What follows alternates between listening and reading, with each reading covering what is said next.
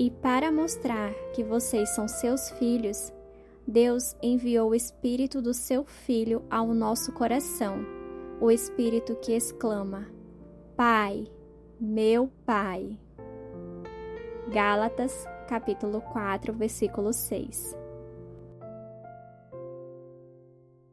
Olá, gente! Estamos cada dia mais perto do Natal.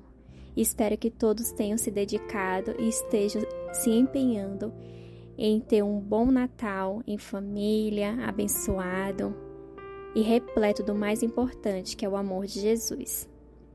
Hoje a nossa, a nossa leitura vai ser em Gálatas, capítulo 4, dos versículos 1 ao 7. Então pegue sua Bíblia e vamos à leitura.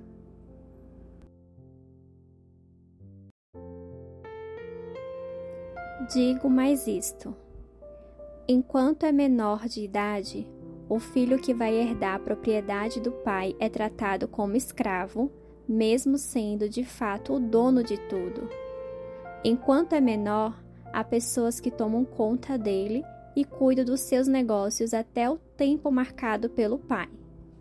Assim também nós, antes de ficarmos adultos espiritualmente, fomos escravos dos poderes espirituais que dominam o mundo. Mas, quando chegou o tempo certo, Deus enviou o seu próprio filho, que veio como filho de mãe humana e viveu debaixo da lei, para libertar os que estavam debaixo da lei, a fim de que nós pudéssemos nos tornar filhos de Deus. E para mostrar que vocês são seus filhos, Deus enviou o Espírito do seu Filho ao nosso coração, o Espírito que exclama: Pai, meu Pai. Assim, vocês não são mais escravos, vocês são filhos. E já que são filhos, Deus lhes dará tudo o que Ele tem para dar aos seus filhos.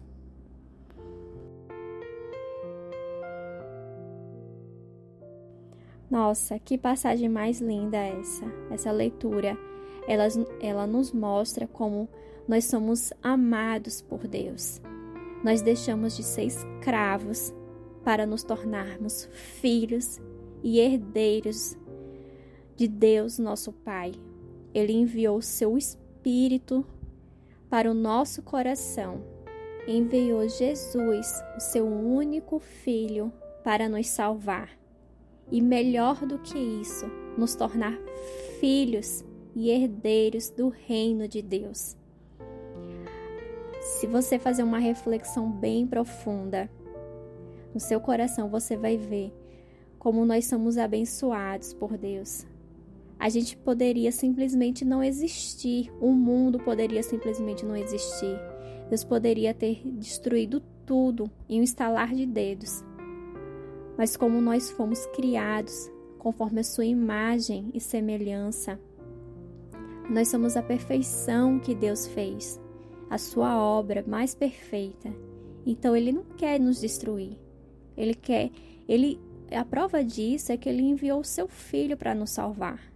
Então hoje faça essa reflexão bem profunda sobre como nós deixamos de ser escravos e nos tornamos filhos e herdeiros do reino dos céus. Fiquem todos com Deus e até amanhã. Beijos.